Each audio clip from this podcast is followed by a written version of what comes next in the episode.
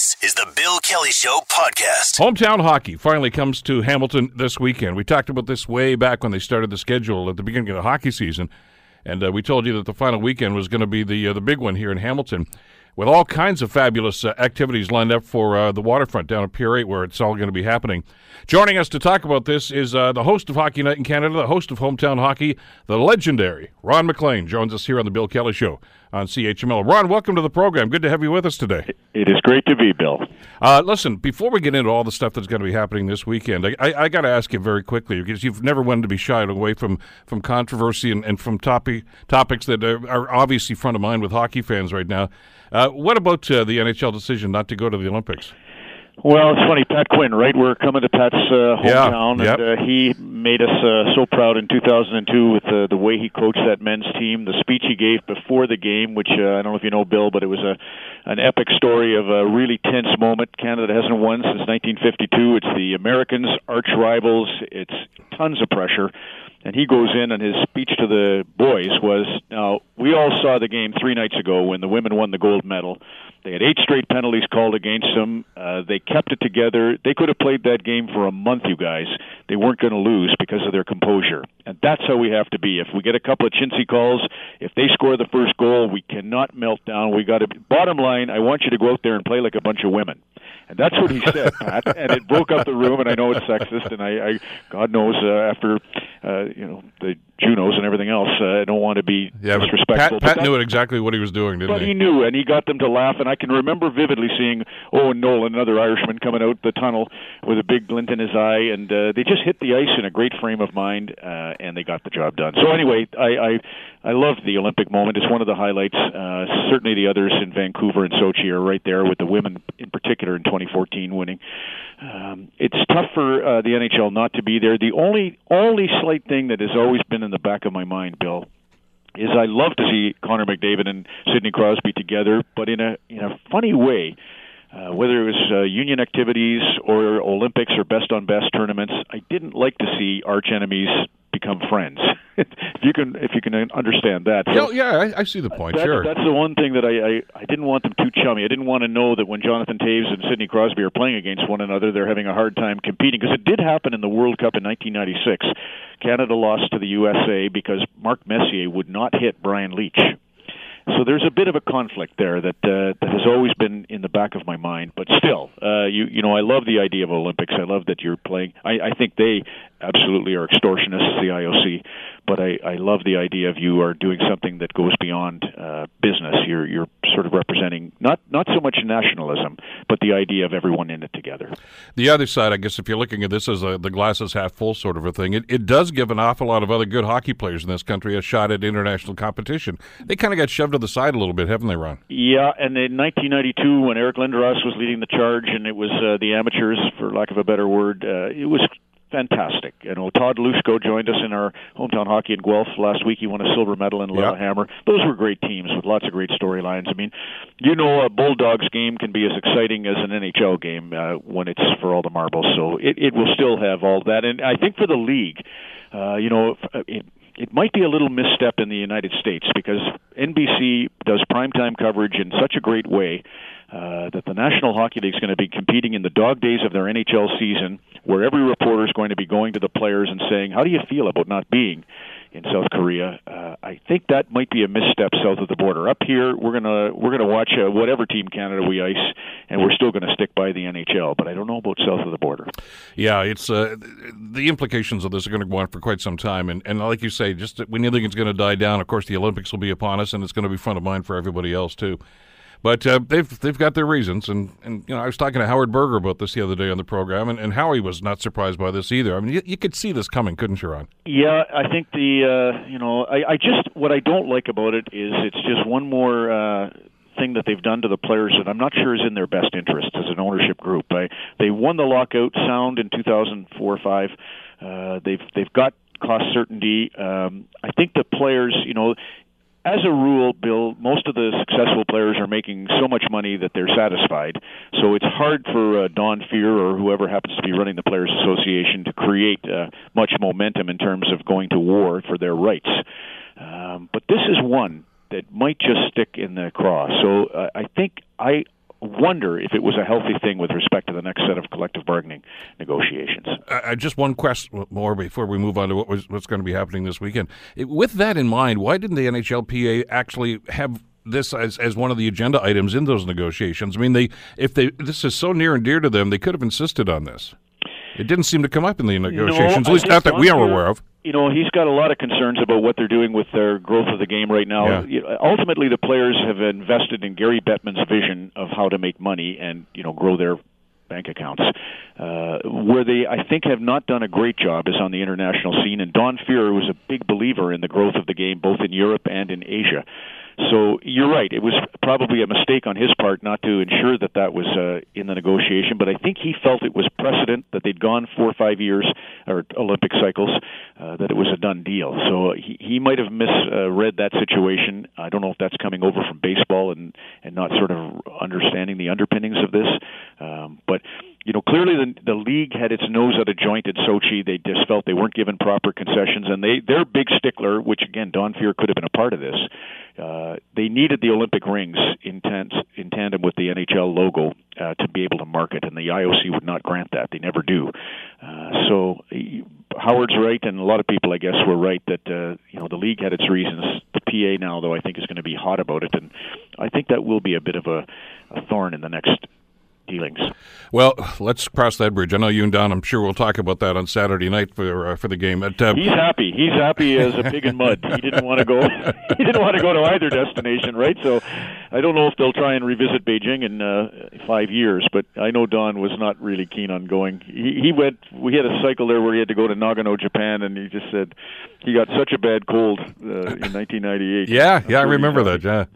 So crazy stuff. Hey, listen, uh, you're, you're, in town this weekend, of course, and uh, a great big festival on Saturday and Sunday, and of course, culminating with the the big broadcast on Sunday. Uh, and and uh, it's going to be an awful lot of fun. You and Tara are going to be, of course, uh, co-hosting this.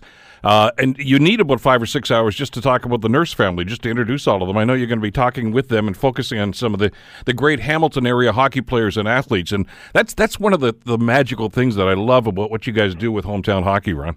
Well, you know, and it's going to be for me, Bill. I lived in Ancaster for four years, yeah. and I think of all the great uh, times I had at, uh, you know, the restaurant scene was great in Hamilton. In, in my day, it was Maxwell's and Shakespeare's and Lopresti's and Hutch's, of course, over on the beach, which we're not too far from with our Pier 8 location.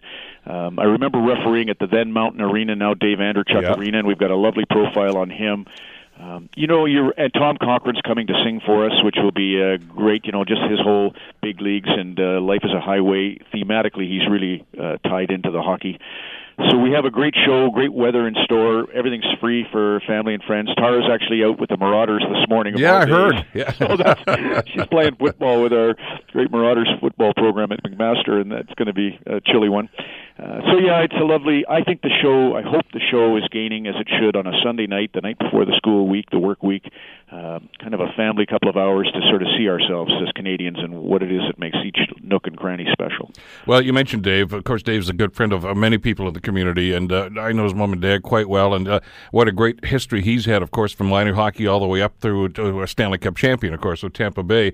Uh, you're going to talk about the Nurse family. Of course, we know Darnell with the Oilers, but uh, yeah. there's quite a legacy there. Uh, Richie, of course, was a great football player for the Tiger Cats, and his daughters have been remarkable athletes, uh, going all the way back to Rachel, of course, who went to Syracuse on a track scholarship and hooked up with her, well, soon to be husband, Donovan McNabb, back in those days, and, and on and on it goes with Kia and, and, and everyone else. It's it's a remarkable story, and it's it's great that you have this opportunity when you go to, well, like Guelph the other day to talk to some of those hometown heroes and the ones that, that those people in that community are aware of because they understand just how they came up from the neighborhoods in which they live and even uh, Isaac Nurse, who's a cousin, right? Yep. And uh, with the Hamilton Bulldogs. So the Nurses are, are clearly one of the first families. And, Rick, and Richard wasn't a bad hockey player. I played a lot of charity games with him. Yeah, they they gifted at everything, right? Yeah. Uh, you know those genes, and uh, and I love you know Dave Andreychuk, a really dear friend of mine, is Brad Richards of the 2004 yeah. Stanley Cup champion Tampa Lightning, and Dave was the captain. He was the absolute glue. You know, it's funny. The Toronto Maple Leafs are life and death, right, to get into the playoffs right now. And I got a feeling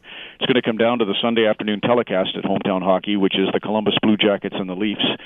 So we're in Pat Quinn's uh, hometown. Uh, I'm banking on your luck of the Irish, uh, Bill, to get this done. Um, but but Dave, you know, he he was a light-hearted guy. He he kept the team out. They were out. I remember Marty St. Louis thought, "Are we drinking too much?" You know, because we were having they were having such a great group uh, dynamic all through that run, and that was Dave's leadership. He insisted on uh, not getting too you know nervous about things. He wanted to take the edge off a little bit from time to time. He did a great job. It was one of the greatest examples, and for him, for Andreychuk, he was the tail end of a you know many thousand game career. Uh, he, he was his last kick at it, and he still kept uh, you know kind of a proper perspective when he led them to that title in '04. So it's great. And I remember his mom when we were out in Calgary. Uh, we stayed at the hotel, the Westin, and I would go to the beer store to grab a beer for Don and me to drink in our room. And the only two people in the beer store every day were Dave's mom and Miikka Kiprusoff, the goalie for the Calgary Flames, who wasn't too shabby. But it was a really funny tradition that came out of that 04 Cup. Yeah, we've had some great uh, discussions with Dave about that year too, and that, that was a classic situation, Ron. That used to happen a lot, where teams would add a veteran as as a, as a locker room guy. I mean, Dave obviously still had a lot of hockey talent and, and contributed greatly to that Stanley Cup champion. But his his presence in the locker room and his leadership, as you mentioned, wearing the C on the jersey, I, I think was one of the key building blocks in those guys winning the championship that year undeniable. And uh, there was a guy, I remember Chris Dingman, who came out of Brandon Wheat King's program, and he played in the in the sixth game at Calgary, where the Flames were coming home to cinch uh, the title. Uh, he Dingman and Andreychuk played all the big minutes. The the Flames were a really physical team. Uh, Krzysztof Oliwa played in Welland uh, in his junior B career. Uh, they were a big, tough team to play against, and Tampa was done. Brad Richards told me, me and Marty, we'd had it. We'd been pasted to the board so many times. We had very little gas left in the tank, and it was the bigger players who were able to hold up under that uh, barrage who got us through Game Six, which they won in double overtime, and then ultimately they got it done in Game Seven at home. He was great, and I think of Steve Staios too. We're coming into Hamilton. You know, that, there was a great book on the Tigers, the 1925 NHL team. That, yeah. You know, obviously went on strike and left for New York. And the Wesleys did a book uh, where they start with uh, the idea of Hamiltonians are well aware of their reputation, the tough little kid at the back of the class sporting two black eyes. And Pat Quinn's defiance, Dave Andreychuk at the tail end of his career, Steve Staios to get to a thousand games in the NHL, real you know gentle spirit of a guy but so dogged. Uh, just a you know, so that that'll be a kind of a thread, and of course the Nurse family with all their talent. That'll be a neat thread through the show. Well, it's it's interesting, yeah, because I mean, Steve, because we're just talking about Dave Andreychuk's leadership for the with the Tampa Bay Lightning. Uh, that that Stanley Cup run the Oilers took that year. I mean, Steve again was a veteran guy that they picked up and a solid defenseman, but again a leadership guy in the dressing room, and that was a that was a magical journey the Oilers went on that year he was a free agent signing. You're right, and so they got him for that express purpose. And I'll never forget Scott Oake had him on After Hours with Ethan Moreau, his good friend, uh, who was scouted by Jack Davison of Oakville here. Uh, Ethan and uh, Steve are on with Scott Oake, who's a funny guy, and it was April Fools in Cal uh, in Edmonton. Actually, the Flames had beaten Edmonton in Edmonton, and Scott was trying to have some fun with the guys, and they were livid, right? Uh, but but not Steve. Ethan could barely muster a word in the interview. But Steve had a perspective again, and the Calgary they would go on to lose Edmonton uh, key games in St. Louis uh, and Detroit. Uh, they got shut out in Detroit, and it looked like they were done, much like Toronto's lost these last two games. Uh, but Steve's kind of spirit stood pat. You know, he didn't he didn't lose it, and uh, that was a big part of. Uh, I mean, they had Chris Pronger was a great stud for them on mm-hmm. defense, but Steve his way was really important to the Oilers almost winning the cup there in 06. You know, Ron, when uh, when you and Tara come in here for the uh, the, the, the, weekend, uh, you always bring some great alumni with you. Darcy Tucker, the great Leaf, is going to be along there talking about gritty hockey players. But this is kind of a homecoming for Shayne Corson too. I know I know Shayne's from Midland originally, but I mean he played for the Steelhawks here in junior A hockey a really important time in his uh, you know career. He got to the World Junior program because of it. Uh, so the two of them are Pat Quinn disciples. That's neat. Uh, great to have. They're they're kind of brand ambassadors. We had Shayne with us when we were in Barrie, Ontario, which is where he kind of considers yep. home now. And he, you know his his talk about his father, who he lost, uh, you know, at the tail end of his career um, he, they're just both uh, heart and soul guys. Uh, they they would be as if from Hamilton for sure. If you if you go by their traits, like I was telling, I was doing a banquet for the provincials of Bantam and Pee Wee here in Oakville. The Rangers are hosting, so I was telling the kids how. Uh, our town got its name. The First Nations Mississaugas of the New Credit, who are now down around Hagersville, but they they were in Oakville and Mississauga, and they called Oakville White Oak uh, because they build ships out of the white oak uh, here in town. And they had a guy named Chisholm, Colonel William Chisholm, was the father of mm-hmm. Oakville, first guy to come in and build the shipbuilding company, and they called him White Oak because of his uh, heart and because of his honesty And uh, again, those are the qualities that I saw Tucker and uh, Corson, especially in 2002 when Toronto had a good deep run without Mats Sundin for most of it. Yeah. Uh, they weren't on the bikes. There was, there was nothing cosmetic about those two guys. They were just completely honest, uh, full of heart hockey players. The first real game at uh, what was then the new Copps Coliseum so many years ago was the, the Canadian national team against the Russians. It was an exhibition game. And and Shayne had just recently jumped onto that team actually after playing for the Steelhawks, and uh, Sean Burke was the goalie on that. And they beat the Russians six to three that night. It was uh, I was there. It was a great night, and I, I, always have fond memories of him as a junior hockey player and as a tough, gritty guy too. Uh, we should mention we're almost out of time. Saturday and Sunday, there's going to be all kinds of events going on. Of course, at Pier Eight uh, on Discovery Drive. That's down by the Williams Coffee Pub, where everybody knows, and our Sarcoa Restaurant. Uh, you guys are going to be set up there. There's the uh, the, the locker room there. Uh, the the veterans are going to be there. Of course, the NHL alumni, the ball hockey rink. It's going to be just a blast both days, and the weather's going to be great. That's the biggest thing. Is uh, although we have tents, so you're you know in the heart of winter we do this series, but for Sunday it's perfect, and even both days uh, it's free. That's the other thing that families should know that you don't pay for a thing. You get all kinds of free toques and sweaters, and there's so much interactive stuff for kids to enjoy. And you mentioned Darcy and Shayne, and the music. We'll have all kinds of live music uh, throughout both days. So I highly recommend folks come and join us. Uh, it's going to be, and it could end up being a very special telecast. Oh, it's going to be. This, this, is a game that matters. I mean, obviously, even if it doesn't matter for the Leafs, uh, Columbus is still shooting for position right now too. They were in a pretty tough battle. I mean, they're, they're in the playoffs now, Bill. But they but you're right. They and you don't think they want to get Toronto out of there, right? Oh yeah. Everybody knows that Toronto's got a good young team. Uh, it looks like you know they might be resigned to eighth and playing the Washington Capitals, but so just listening to your. Uh, I was thinking of Pat Quinn. Uh, I don't know what I'll do with it, but uh, the Leafs might need the game on Sunday. So, Danny boy, I would say uh, we will hear those softies tread above from Glennie Avenue down the mountainside when the valley's hushed and the white snow. Tis you, John, Brian, Patrick, Aloysius Quinn, will sweetly abide. That's what they're going to need. Your, your luck of the Irish. And on that note, we'll leave it. Ron, thanks so much for the time today, and uh, have a great weekend. We enjoy watching. We'll pop down and see you on the weekend. Love it. Thanks, Bill. Take care. Ron MacLean, of course, uh, the host of Hockey Night in Canada and the host of uh, Rogers Hometown Hockey, which is going to be here in town this weekend. You're listening to The Bill Kelly Show, weekdays from 9 to noon on AM 900 CHML. Hamilton City Council looks like they're uh, finally going to put a bow on the uh, operating budget, and uh, you'll finally we'll find out exactly where our taxes are going to be for uh, 2017. It's been a long, arduous process. It's not over yet. It still has to be ratified by City Council. Joining us to talk about uh, the process and uh, where we are right now is uh, Chris Murray, the city manager for the City of Hamilton, joining us here on the Bill Kelly Show on CHML. Good morning, Chris. How are you doing today? Doing great, Bill. How are you? Good. Uh, I still got the scars from this budget. This is a. I, you've been with the city for a long, long time right now. I don't think we've ever had the challenges uh, in this community uh, from a financial standpoint that you had this year. No, this one definitely went into overtime, and uh, you know, uh, I think where we've landed is is a result of uh, all those conversations that uh, we've had with council and their commitment to trying to bring in as low a tax increase as possible. Salaries and benefits, as always, wages and benefits, I guess more specifically, always seem to be the driving force. So is that the case this year?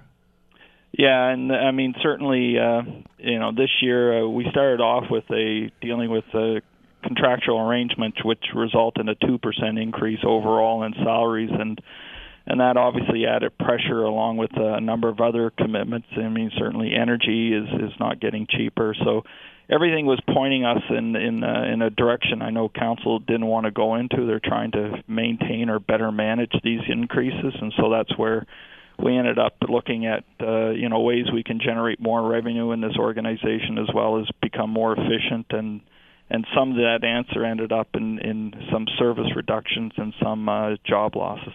Which is, uh, I don't want to say it's unprecedented, but it doesn't often happen during the budget process. I know that past city councilors have tended to shy away from doing that. As soon as you mention service level reductions, uh, they know there's going to be some pushback from residents about that, and staff cuts are, are never a pleasant thing to do. Uh, but you know, those things were on the table, and, and council really didn't have much, much choice here, did they? Not really. If uh, I mean the target, as you know, was 1.8 percent tax increase. I mean we've landed at a, a 2.1, uh, which I might add that uh, amongst any of our comparators, we are the lowest and uh, in the province, and we've been in that ballpark for the last seven or eight years. Um, you know, uh, and and certainly the added pressure this year was our our red hot housing market and uh, and that certainly shifted more uh, of the burden onto the residential taxpayer and away from uh, the industrial commercial uh, office uh, taxpayer. So uh, that just added more pressure to the situation. But um, you know we've we've landed at a figure that uh, uh, I know uh, council, uh, judging from yesterday, is comfortable with, and uh, and I'll say this that uh, you know typically we we kind of we take a breather and then we go back at the budgets in the fall. And uh, I would suspect that there will be no breather. We're just going to continue to work on budgets because we do have a challenge over the next few years in trying to keep taxes reasonable and, and still deliver great services.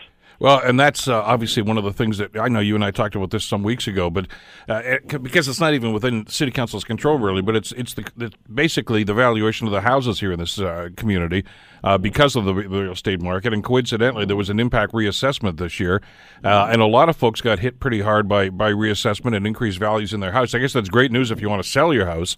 But once you apply that to to the is going to be the final tax rate here, uh, it, that's a pretty onerous number for a lot of folks.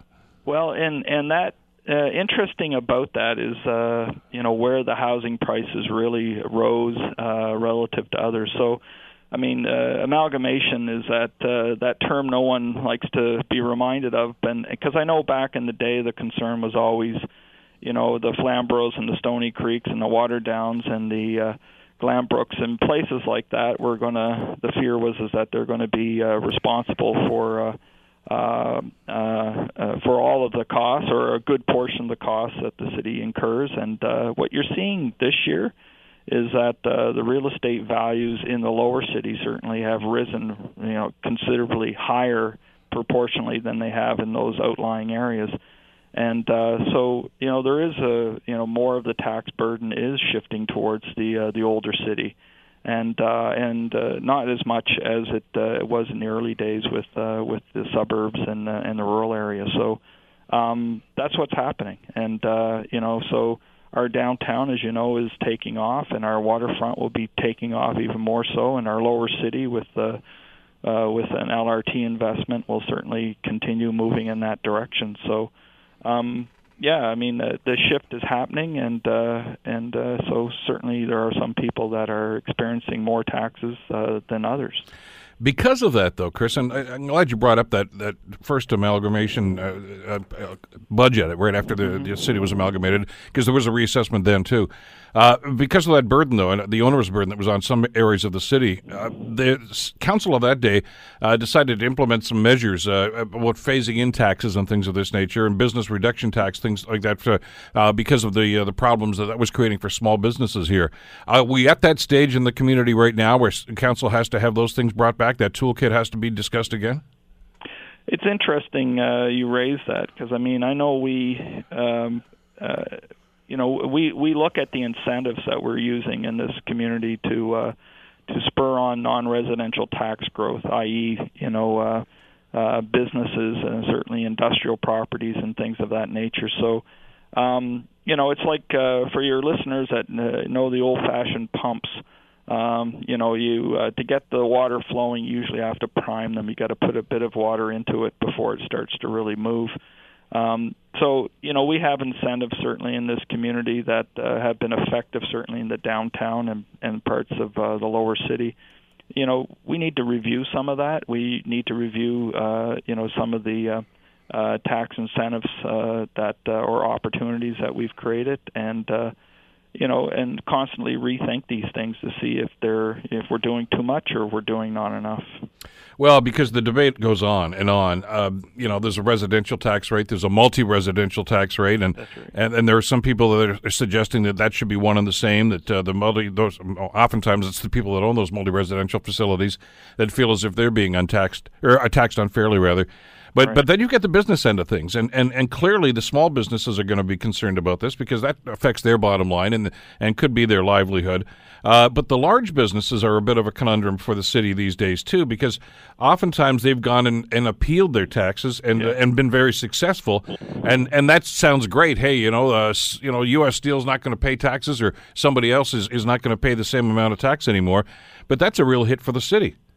Yeah, You're absolutely right, and I, and I think the other thing to to not lose sight of is you know we've talked about this before the what we call the click and the share economy. You know, the Airbnbs when people come and stay in the city at someone's home. I mean, we don't benefit from that in any way, shape, or form, uh, tax wise. And and the click economy, you can see it happening not just in Hamilton, but it's certainly pronounced in the U.S., where you see a lot of commercial retail suffering as a result of people buying a lot of their product online.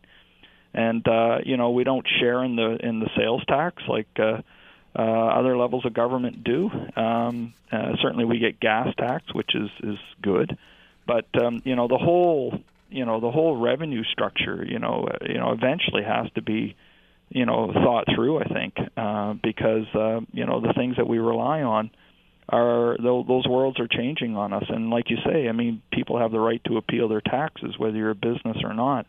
And uh, you know, we have limited tools to uh, to be able to pay for everything we're supposed to do we get this every year, and I'm going to lay this one on you too, Chris. I'm, I'm sure you're expecting it. Uh, a tweet from uh, from Fern at uh, CHML Bill Kelly that says, uh, "Can somebody please explain why I pay more property tax than a Torontonian does?" Uh, now that he's not referring to the tax rate, which, as you've already mentioned, is, is the lowest around in Ontario these days, right. but the amount of tax. In other words, the bottom the, the bottom line on your tax bill. Why is it so high here, as opposed to even places like Burlington, Toronto, other other municipalities? Um, well, uh, certainly, I think many of us feel like we're in some way, shape, or form subsidizing Toronto. I mean, uh, you know, it's interesting. Uh, the other day, I was there and looking at a townhouse, and uh, that was worth 1.8 million, and it, the property tax was about 5,500 dollars. Um, you know, when you can afford a 1.8 million dollar, you know, uh, house, you know, you would think you'd be paying more than 5,500 dollars. Um, yeah, I mean it's it's it's one of these things that uh, you know we are trying to in this community put more and more emphasis on the other part of the tax uh, you know uh, spectrum, and that is as we keep saying the non-residential tax to uh, uh, see that they pay more of the share. I mean, right now, 88% of our tax base. In fact, I think it may be getting higher as residential, and we're trying to get more non-res happening here. So lands like the Stelco lands, uh, what happened to them are going to be incredibly important. We have uh, several hundred acres of uh, commercial um, uh, uh, industrial type lands up around the airport, which we need to get, uh, and we are servicing, and we want to bring them on so that we can start to, you know, offset the the, stre- the stresses that are put on the uh, the residential taxpayer. There was a time uh, when I was a little kid here where that was reversed, though. Those numbers were reversed, and actually, yeah. industry paid more tax than residentials. Yeah, and uh, and percentage wise, uh, I've heard you know. Uh, you know, right now, as I say, we're about 88 12, 88 residential, 12 non-res. Uh, I've heard numbers as low as 60 40, uh, but uh, you know those were probably in the heydays when Hamilton was, uh, you know, more of an industrial giant in the country. And uh, uh, I mean, we still have a obviously an important uh, industry here, uh, but you know, fortunately, um, it, we are more diversified an economy now than we've ever been. Uh, so we have a, a, a real broad array of jobs that are available in this community. And the other thing is, you know, I say it, it is a good thing that we're attached to, you know, the Greater Toronto area. That we are one massive economic region, and uh, you know, we're lucky that we are one hour away from three border crossings, where 90% of all the land trade with the U.S. takes place. You know, uh, we're we're fortunate in the sense of of yes, our taxes are always going to be too high for for people, and uh, but you know we are part of a very large economic region that is moving and growing, and uh, and Hamilton is going to be able to take advantage of that. So. Well, and for those that are harkening back and wishing, you know, pining for the old days again, uh, you got to remember, Burlington Street was rife with uh, with factories then that employed thousands and thousands of people. It wasn't just the two steel companies. There was Procter and Gamble and Firestone and, and Westinghouse and on and on it goes all the way down there. Uh, and they covered a lot of that. But the other element that people always tend to leave out of that discussion, though, Chris, we were a smaller city back in those days. I mean, yeah. it was only the city of Hamilton. Uh, there were, what, what 300,000 people, I think, back here in the early 1960s, if that. Yeah. And the city limits of those times was basically Rymal Road, and and you know then uh, in Dundas, Stoney Creek, all those places they were own communities. They weren't even counted in that. So of course, uh, you know, you residential are going to take a bigger burden here because there are more of them now than there were back in those days, and there's less industry, and that's that's a fact of life in just about every community now. Yeah, I mean we're we're 530,000 people, and the next 25 years we're going to grow as uh, expected by the province to about 780,000. I mean, I'd much rather have the problem of how do you accommodate growth in the, in the right way than you know be it Detroit or Cleveland, which is just experiencing nothing but the population decline. Um, so I mean, it's you know it, it's good in that sense, but you know as we've said before, I mean the 2017 budget uh, was certainly a tough budget.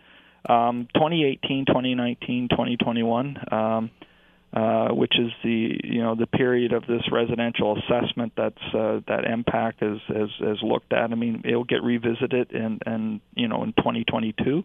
So we've got another three years of of uh, of steady pressure. But um, you know we've we've been doing lots of things in in the in this organization, uh, and it's it's worth mentioning again that um, you know the the part that I have some influence on, obviously, is the city administration and the and the frontline services. We were asked to come in at 1.8. We came in at 1.1. Uh, in fact, there are departments here that are below zero in terms of what their budget uh, uh, assignment is in 2017. So, you know, a, a lot of credit does go to you know the our front line and our management for for looking at ways to uh, to uh, you know uh, spend less. Uh, but you know, and the other thing that worth mentioning to people, and they're going to see more and more of it, is uh, you know performance metrics. I mean, we want to not just say we're a good organization; we want to be able to prove it. Um, and there's a there's a rigorous program across the entire organization. Uh, you know, we want to talk to you about our continuous improvement efforts, and uh, we want to demonstrate to to people that uh, you know we don't assume everything to stay the same. I mean, we do make changes and uh, we're looking for better ways of delivering service. So, I mean, and that's what citizens expect. Uh, they expect their taxes to be uh, as low as possible, and they expect good service. And uh, and when things don't go well, they expect us to fix it, and uh, and that's reasonable. Some of these discussions actually happened in camera behind closed doors uh, because of the uh, the staffing implications and things of this nature. Yeah. Uh, and and those will eventually be made public, I guess, after council ratifies this in the next week or so. We hope, anyway. But uh, we're we're told anyway, Chris, that uh, that service levels uh, could be impacted in some way, shape, or form. Now we don't know whether that that's a big deal or whether it's something we might not even notice. Uh, is there going to be any shock when we finally get some of these details? Uh, no. You think of the big things like garbage collection, snow clearing, all that sort of stuff. In other words, the the basic toolkit for for municipalities. Are those all going to be impacted, or any of them impacted? No, the the the ones that are sacred are sacred. I mean, there's you know people expect their garbage to be picked up uh, you know on a regular frequency. They expect the snow to be removed and they expect parks to be you know kept in great shape. And uh, I mean we do have a hundred million dollars in our overall program here that's being spent on infrastructure. So uh, I don't want anyone uh, thinking that we're not investing in our roads and our bridges. Certainly transit is there. Um, and so I mean you know 27 million is is being uh, invested in West Harbor. We're going to evolve, uh, and that's in terms of infrastructure. We got another 14 million recreational facilities, 10 million uh, to support open space and development. Uh, spending uh, some money on fire and paramedic services of around 7 million. Our long-term care facilities, another 1.7. City housing, actually. Uh, day before yesterday, uh, you know, pretty wonderful announcement of uh, major investment in poverty uh, specifically in housing. So, I mean, we're we are spending money in the right places, and we're trying to run the organization uh, much more effectively. And uh, and you know, we want you know we want to be a transparent government. We have to be, and uh, and I think in the future you're, we're going to have to leverage technology uh, much better in a more coordinated way than we are right now. Uh, I look at our own uh, our library board and uh, the great decisions they made, and Ken Roberts, uh, you know, took an organization about 10, 15 years ago, made some strategic investments in technology, and uh, and through attrition, he drew he drew down the number of people working in the library system, but then at the same time, he doubled the amount of service they were providing. Um, so it, he's that's a pretty wonderful blueprint for how you can use technology to uh, to deliver better services and not necessarily, you know, have uh, these uh, really um, serious impact on on people's lives and uh so I mean these are models that are here in Hamilton we can take advantage of them in fact we are going to Um, so you know, technology is being used by governments all around the world in effective ways, and uh, why would we be any different? Well, I, I know Ken Roberts is in semi-retirement right now, but he's available for, as a consultant if you want to bring him in. I know he, would be happy to talk to you about that. I, I, got about a minute left here, Chris. Let me ask yeah. you, you, mentioned transit, obviously, is, is a key element. It was a very contentious issue during the budget discussions this year. Uh, there are no cutbacks in transit, but you're not moving as aggressively with that program as you had first thought, as council had wanted to right now. You, given the fact that, as you say, things are only going to get tougher in the next two or three years, are we backing off that transit plan uh, until further notice, or is it going to be back on the plate for next year? Uh, it'll be back on the plate. Um, again, uh, the reason why we we're, uh, you know just uh, taking a bit of a breath this year is because I mean. Uh, you know, if we're going to order buses and uh, and we're not going to have uh, and they're not going to arrive until you know in 2018 or so, why would you hire staff? Uh, you know, when when the bus, buses arrive, you know the staff uh, need to be ready to uh, uh, to drive them. So I mean, we're just wanting to make sure that uh, if we're going to grow the workforce, uh, we do it to match the infrastructure that's coming on board. So, um, you know, and I mean, we we've been clear. I think uh, certainly as staff. Uh, to an aging population and to a city that is growing up as opposed to out. I mean, transit is an incredibly important service. Um, you know, people need it to uh, to get to the jobs that uh, you know don't pay the fifty or hundred thousand dollars a year. I mean, those you know people do rely on transit to to uh, you know to maintain their quality of life, and so uh, I know council is focused on that, and uh, I'm sure we'll do a good job. Chris Murray, city manager, as uh, we put the finishing touches on the budget. Chris, thanks as always for the time. Have a great weekend. You too. Take care. You're listening to the Bill Kelly Show weekdays from nine to noon on AM 900 CHML. Obviously, uh, the discussion around the world right now, the United Nations and in other capitals, of course, is the uh, U.S. airstrike in Syria yesterday, which has had uh, huge ramifications. Joining us to talk about this is Stephen Saideman, who is the Paterson Chair in International Affairs at Norman Paterson School of International Affairs at Carleton University. Uh, Stephen, thank you so much for the time. It's good to have you with us this morning. Good morning, Bill. Uh, were you surprised by this? Um, depends on how, how far out you look, because uh, Trump's foreign policy can change uh, the drop, you know, drop of a hat. Uh, you know, four or five days ago, both he and his Secretary of State were assuring Assad essentially that he could stay in place, and now we have a, a, a airstrike. So, it is a bit surprising, yes. Well, yeah, I, I, know that some people have dragged out some of the tweets that citizen Donald Trump made back uh, when President Obama was still in office and urging the president not to involve himself in airstrikes or to get congressional approval. Uh, he did neither in that. Uh, so I, I guess uh, the one predictable thing about Donald Trump is that he's unpredictable. That's right, and that's the real challenge here is that uh, we don't know what's going to happen next, just like we didn't know what that this was going to happen. That he likes to be unpredictable, and he seems to listen to the last person who talks to him. So we really don't know what's going to happen next, and that means that it's hard to read into this one attack what the what the strategy going forward is. How would something like this be planned? My understanding, from at least what I heard on ABC News this morning, Stephen, is that uh, is the White House informed uh, Putin and Russia about this uh, beforehand. In other words, they they didn't want to surprise anybody with this. Well, they certainly don't want to surprise the Russians because there are Russians at this airfield, and uh, while this all is all very complicated, the last thing the United States wanted was to kill some Russians. Uh, but of course, telling the Russians means telling the Syrians. So we hit an airfield that was largely empty of personnel, and so we were hitting uh, planes, um, perhaps, and making some potholes in the, in the airfield which is just about I want people to picture that in their minds. So, in other words, they it's like the alarm bell went off a few hours before this, and they cleared this place out. So, as much as it may sound a little silly to suggest, is was this really symbolic as much as anything else? Oh, it's absolutely symbolic more than anything else. I mean, the there was a deliberate effort not to hit the chemical weapons storage facility because they didn't want to have sarin gas leak out into, and kill more Syrians. And so, while there was some some damage done to some planes, the Russians can easily sell or, or give more more planes to Syria. So the real thing about this is symbolic. Is sending a message, maybe to Assad, that there are certain forms of of violence that are, are too much, and that he should just stick to his barrel bombs and his artillery and his other ways of doing damage to the Syrian populace or it could be more than that, depending on what happens next. But it's it's this is entirely symbolic. It's, it, in some ways, people are saying that this is actually Trump enforcing the red line that that Obama set out uh, several years ago. Okay, but uh, you know when I heard of this and, and saw the reaction to this, as a matter of fact, I uh, made this the topic of my blog earlier this morning as well. I was reminded of Wag the Dog, and and that goes back to the Clinton administration, of course, uh, when things were getting pretty hot at home uh, with uh, Monica Lewinsky and, and, impeachment talks and things of this nature. Uh, all of a sudden, the, there were military actions being pushed onto the Bosnian situation, although the, the administration in previous said they weren't going to do that. subsequently, of course, they made a movie about it not too long after that with Robert De Niro. Uh, is this a, a, wag the dog redux? Was was this carefully staged to try to take some of the heat off Trump because of some of the things that are going on back home?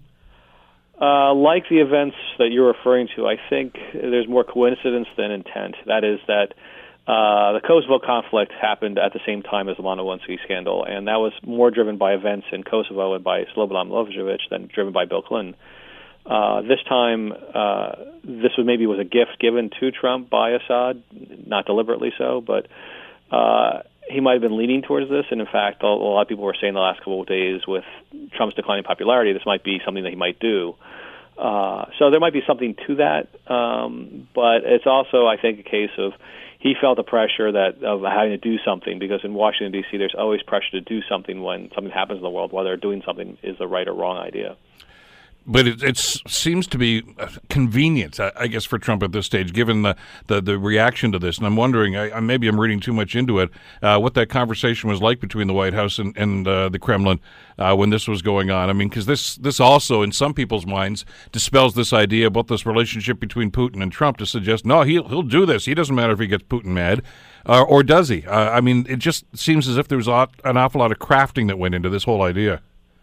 Yeah, well, the thing is that there wasn't actually direct communication between Putin and Trump over this particular thing. It was there was an already established communications line between American and Russian forces in Syria to make sure that the various planes that are flying over Syria, Russian, American, Canadian, French, British, whatever, uh, don't run into each other. Don't don't uh, share the same airspace in a way that might lead to a crisis. So uh, the one of the consequences of of this uh, airstrike is that the Russians are pulling out of that agreement, or at least suspending it for the time being to register their upset, and that might lead to some unfortunate interactions between uh, American and, and, and, Russian planes over in the skies over Syria. Well, and that's a bit of a problem anyway, because I mean the accusations, of course, have been that uh, the Russians were not just uh, propping up and supporting Assad in, in what he was doing, but at the same time actually helping with some of the airstrikes. Oh, absolutely. And the Russians have been doing a lot of work the past several years to keep Assad in place. They they talk about participating in the anti-ISIS war, but most of the Russian airstrikes have been aimed at other groups within Syria that have been mostly targeting Assad. Uh, so their efforts have not been uh, very uh, helpful. What does this do to that scenario then, uh, with Russia backing Assad? And, and, clearly, Barack Obama wanted Assad out and, and, and was not successful in that endeavor.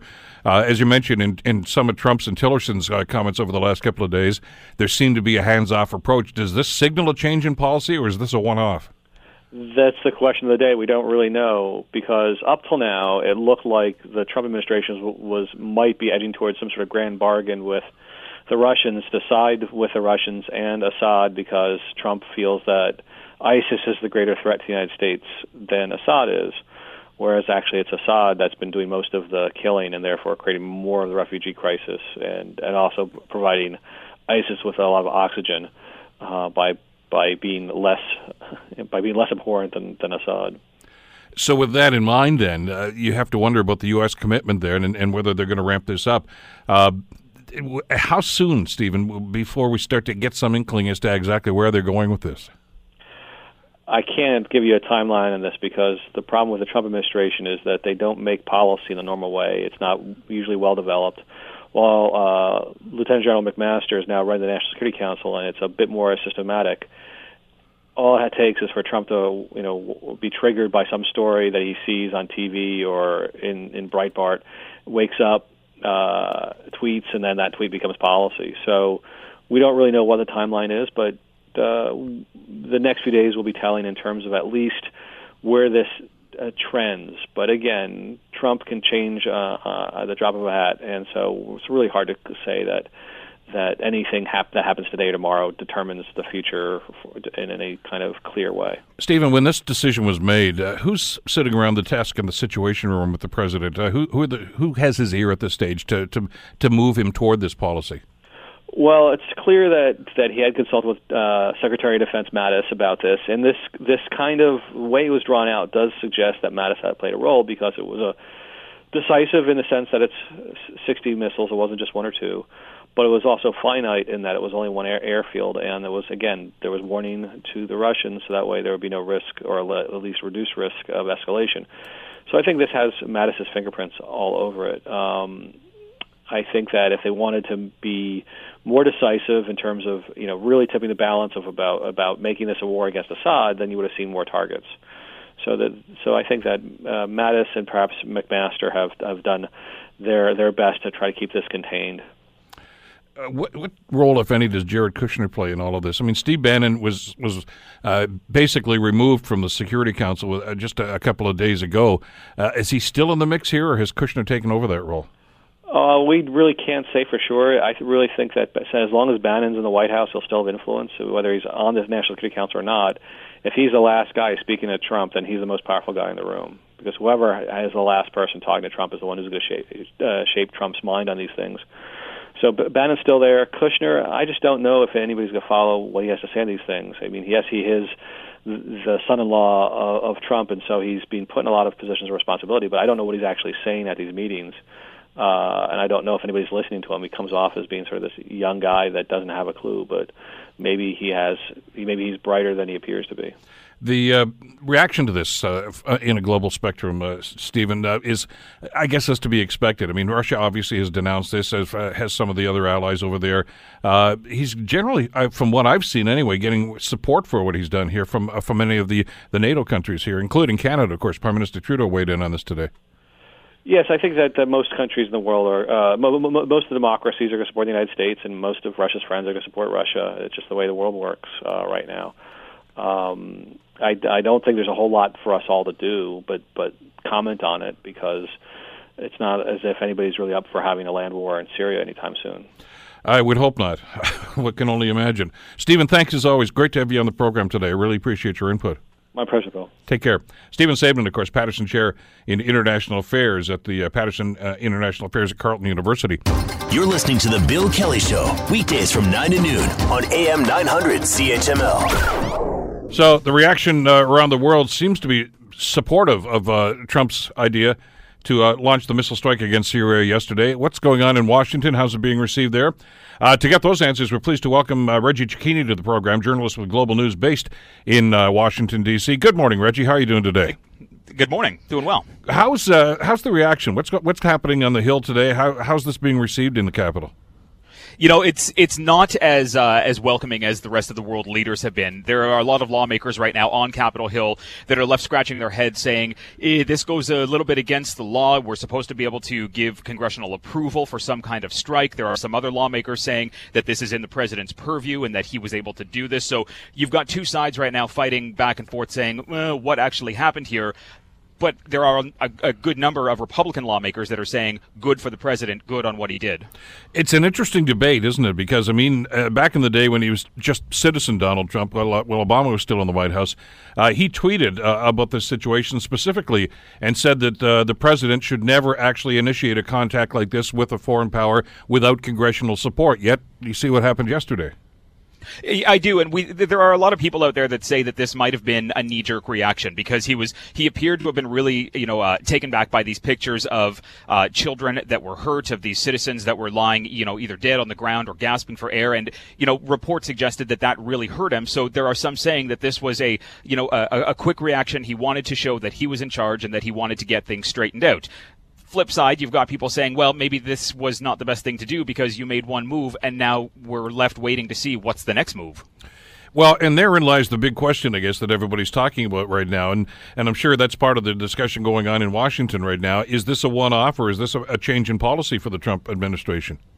Well, that's what lawmakers are trying to figure out right now. I mean, the House Minority Leader, Nancy Pelosi, she's now uh, requested that the Speaker reconvene everybody right now because they are off on a two week recess and they would like to discuss what's going on. When the President makes an action like this, he has 48 hours to report to Congress. He hasn't done that yet. She wants everyone together to say, look, we've discussed what you just did and now we need to look at what's going forward because you can't keep making these kind of one off moves and say that that's going to be it and not know what's going on next. I want to get the reaction from the, what's going on in, in, on the Hill, Reggie. Uh, we were just talking about this a couple of seconds ago before you joined us. Uh, the assertion that some people are suggesting is that this was, well, it was very staged, obviously, because uh, they did, there was a communication, diplomatic communication between the Kremlin and, and the White House about this. So they knew about this. And, and essentially, uh, this was a, an abandoned base. I mean, there were no, very few people that were there in, in from a military standpoint. And on any other given day, uh, you'd find Russian fighter pilots there, but they weren't there that day. So they knew this was coming. They did know it was coming, and we're, you know we're not sure who actually had the communique here, whether it was you know somebody close to you know the top of the Kremlin, or whether it was just kind of defense people that were involved in the conversation. That being said, there are reports that there were some you know Russian military people in and around the base at the time of this, and that's why they were given the heads up to get you know to move forward. There are some saying though there you know reports came out this morning that if Washington talked to Russia about this, there's a very good opportunity that Russia, because they back Syria, they told Syria about this. So it's kind of you know Donald Trump says he likes to keep the element of surprise hidden. Once this conversation went forward, everybody linked to this conflict right now would have been in the loop.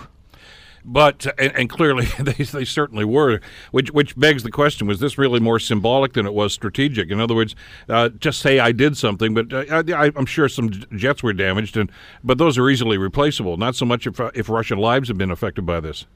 Absolutely. I mean, they, they, they struck, you know, a, a, kind of, you know, middle of nowhere, smaller airbase and, you know, ruined their runway and ruined a couple of, uh, you know, pieces of infrastructure around there. But there's no confirmation right now that that's the runway that was used to deliver this, uh, this chemical weapons attack. And if that one is ruined, what's to say that the Syrian government, if that's who is behind it, is not going to just go to another airbase and try this all over again? And then it's up to Donald Trump to sit there and say, what do I do now?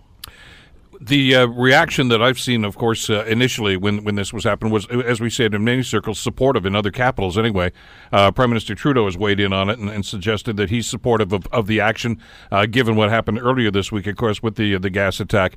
But uh, there is some concern in, in Democratic circles I'm hearing today, Reggie, that uh, that this was really an attempt. obviously, it was the president taking advantage of, of circumstances in Syria right now, but basically trying to take the heat off. In other words, change the channel here I'm going to do something decisive uh, to try to take some of the heat off to low approval ratings, uh, the fact that his health care bill got gassed, and a number of other things that have been happening uh, between he and the Congress this week, that this was supposed to be a game changer and, and, and was was very strategic as opposed to something that was a, a gut reaction to what he actually saw. What are you hearing about that? Well, look, some Democrats are going to say this is n- nothing more than a distraction. You know, anytime something big comes up that involves Donald Trump's name, you can guarantee within an hour you either get a tweet from him or you get something that's kind of spinning a story completely out of control so that you lose your focus on this. This one is going to be a little more difficult to do that because if Russia is the big conversation right now and all the different kind of factions that Russia might be involved with Washington, it's difficult to go into a conflict with Syria where Russia is the biggest backer of it and try to say, well, let's take the focus off of what's going on with Russia right now because all you're doing is antagonizing Russia and kind of pulling, you know, the, the strings in all kinds of different directions. Russia says that they're not impressed with what Donald Trump just did and that's putting a strain on U.S. Russia relations. Those relations were already strained, so now it's a lo- chance to look forward and say, well, who's actually going to take the next card here? Who's actually going to do what next? Is this going to change the policy, though? I mean, because uh, both Trump and, and Rex Tillerson had just recently made statements that essentially we, were giving us the message that uh, that they were okay with Assad staying in power in Damascus, uh, as long as, as you know he lived within the bounds of, of uh, the, uh, you know the trying to fight ISIS and all this sort of stuff. In other words, they were buying into to the, the, the usual answers uh, that Assad has given about why he why he's doing what he's doing in that country. That it's not really about the civil war; it's all about fighting terrorism, etc. And and Trump seemed to be comfortable comfortable with that. But with the action yesterday, does that signal that there's been a change in U.S. policy towards Assad himself? Well, we don't know if it's towards Assad himself or what's actually going on because, I mean, if you think only a couple of hours before this happened, we kind of had this waffly, wishy washy conversation with the president where he said, well, something needs to happen. We don't know what's going to happen. And then it was a complete 180 to what Rex Tillerson had said when we're going to leave everything in power. And then we go and kind of drop a bomb on the country as potentially a warning or as a, you know, a sign of, look, we're here to fight and we're going to fight for what's going on. It's, there are a lot of circles that are being drawn right now that haven't been connected yet. And, and we're trying to figure out, you know, what point leads to what point and who's actually going to make the next move. Reggie, thanks so much for the time. I know it's a busy day for you there in the uh, the Washington uh, area, and uh, we'll see what the reaction is and uh, how the Congress is going to respond to that. I appreciate the time today. Thank you. Take care. Reggie Cecchini, of course, uh, journalist with Global News, based in Washington, D.C. The Bill Kelly Show, weekdays from 9 to noon on AM 900 CHML.